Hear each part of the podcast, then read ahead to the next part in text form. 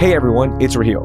Normally, we would do a Food Tuesday episode here, but following the tragic mass shooting events in Cleveland and Allen, Texas, just eight days apart, I wanted to bring in Evan Mintz, who was a Pulitzer Prize finalist for his series on gun laws, to break down where our state falls short in gun safety and what can be done.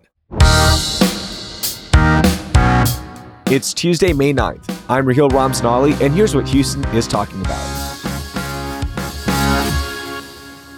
Hey, Evan, welcome in. How are you, man? Doing all right. You know, it is a another somber day here in the city of Houston and in the state of Texas. We've recapped everything that's happened, so let's jump right into it. What is up with the gun violence in Texas? It seems like it's really acute here in Texas. Is that the case? Well, looking at the data on a per capita basis, firearm deaths in the state of Texas are about 3% higher than national rates. But that data is just from 2020. We as a nation do a very bad job of collecting information on gun violence. And given the fact that the open carry laws in Texas went into effect in 2022, it's going to take us a few years to really get an objective sense of what the effects of those laws are. All right. So, with those numbers that you pointed out, we've seen mass shootings in states with stricter gun laws as well. So, are stricter gun laws really the solution to preventing another mass shooting? Well, that's a funny question because for 20 years, the federal government refused to fully fund research into gun violence policies.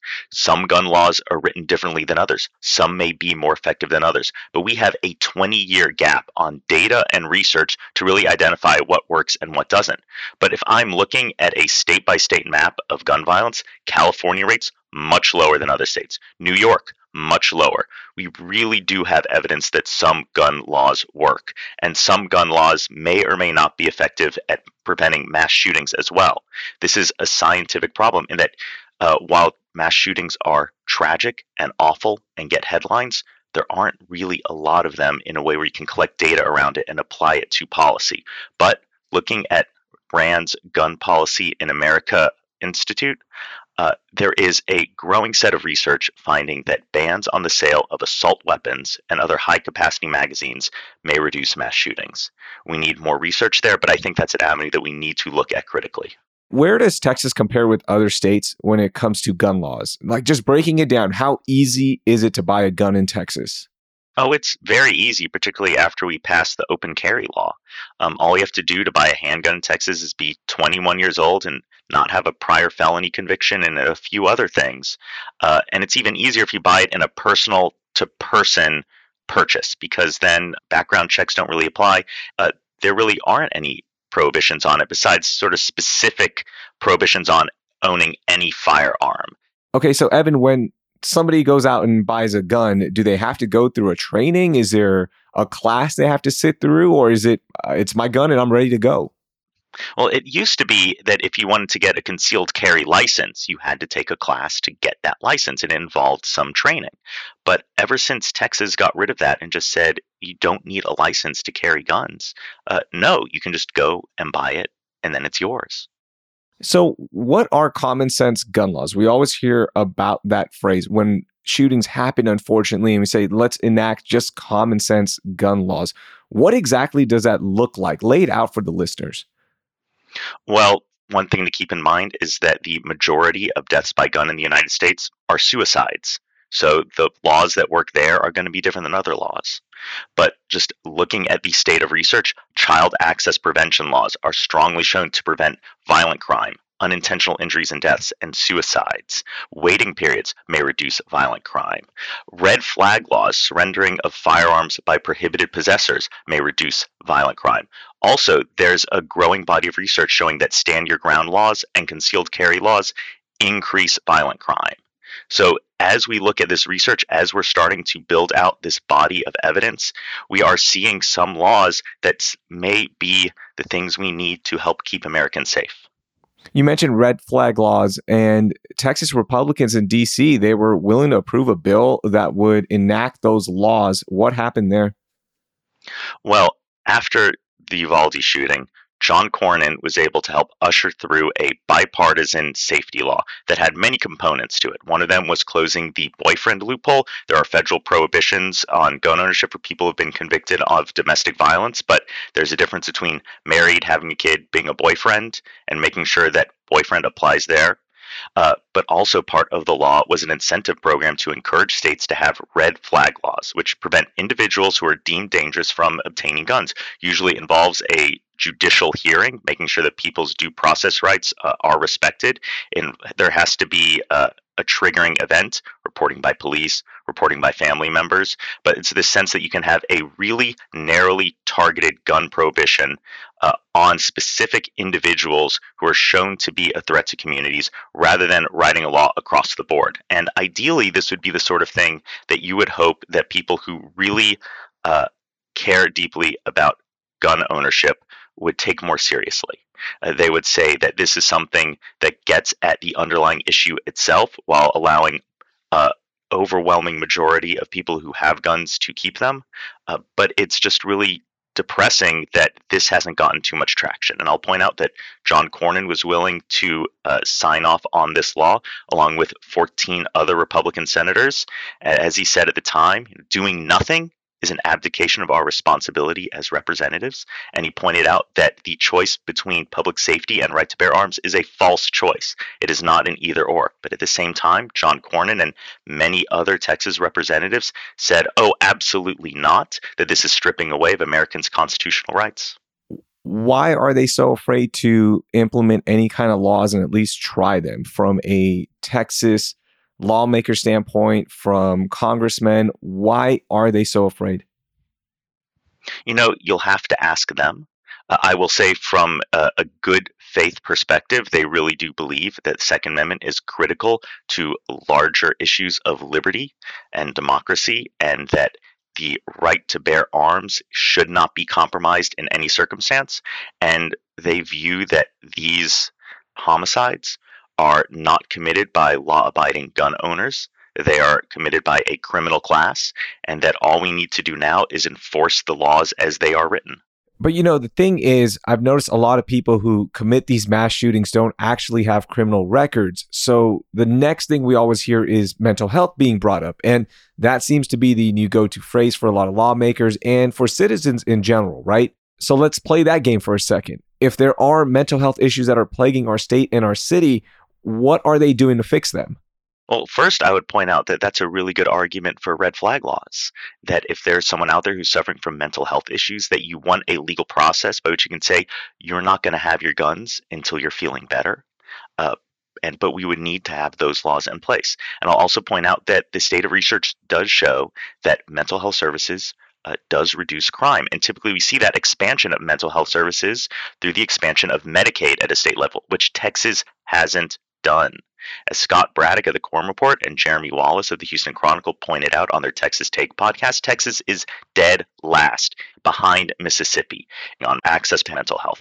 It just feels like some type of big political joke if you're going to have the governor say, well, we need to expand mental health, and then refusing to take the low hanging fruit and by expanding Medicaid. Why does it have to be one or the other? Why do we have to either enact reform or new mental health policies?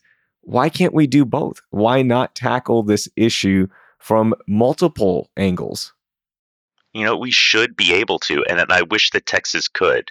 Uh, but I really think that we have this underlying problem in the way that our state politics works, which is that the most important election is in the Republican primary. As long as Texas is going to be gerrymandered Republican, as long as the statewide results are going to be presumptively Republican, then all you have to do is win that Republican primary. And the people who care deeply about gun ownership, who don't want to see any laws passed, who don't want to expand Medicaid, are the ones who matter in those elections, then none of this stuff is going to happen. When it comes to our lawmakers, when we talk about why aren't things being done, right? A lot of people immediately go, oh, NRA, they're definitely, you know, lobbyists, they're definitely funding this politician. Is that the case, or uh, is it, as you mentioned, that they truly believe that you cannot strip anybody of their rights when it comes to the Second Amendment?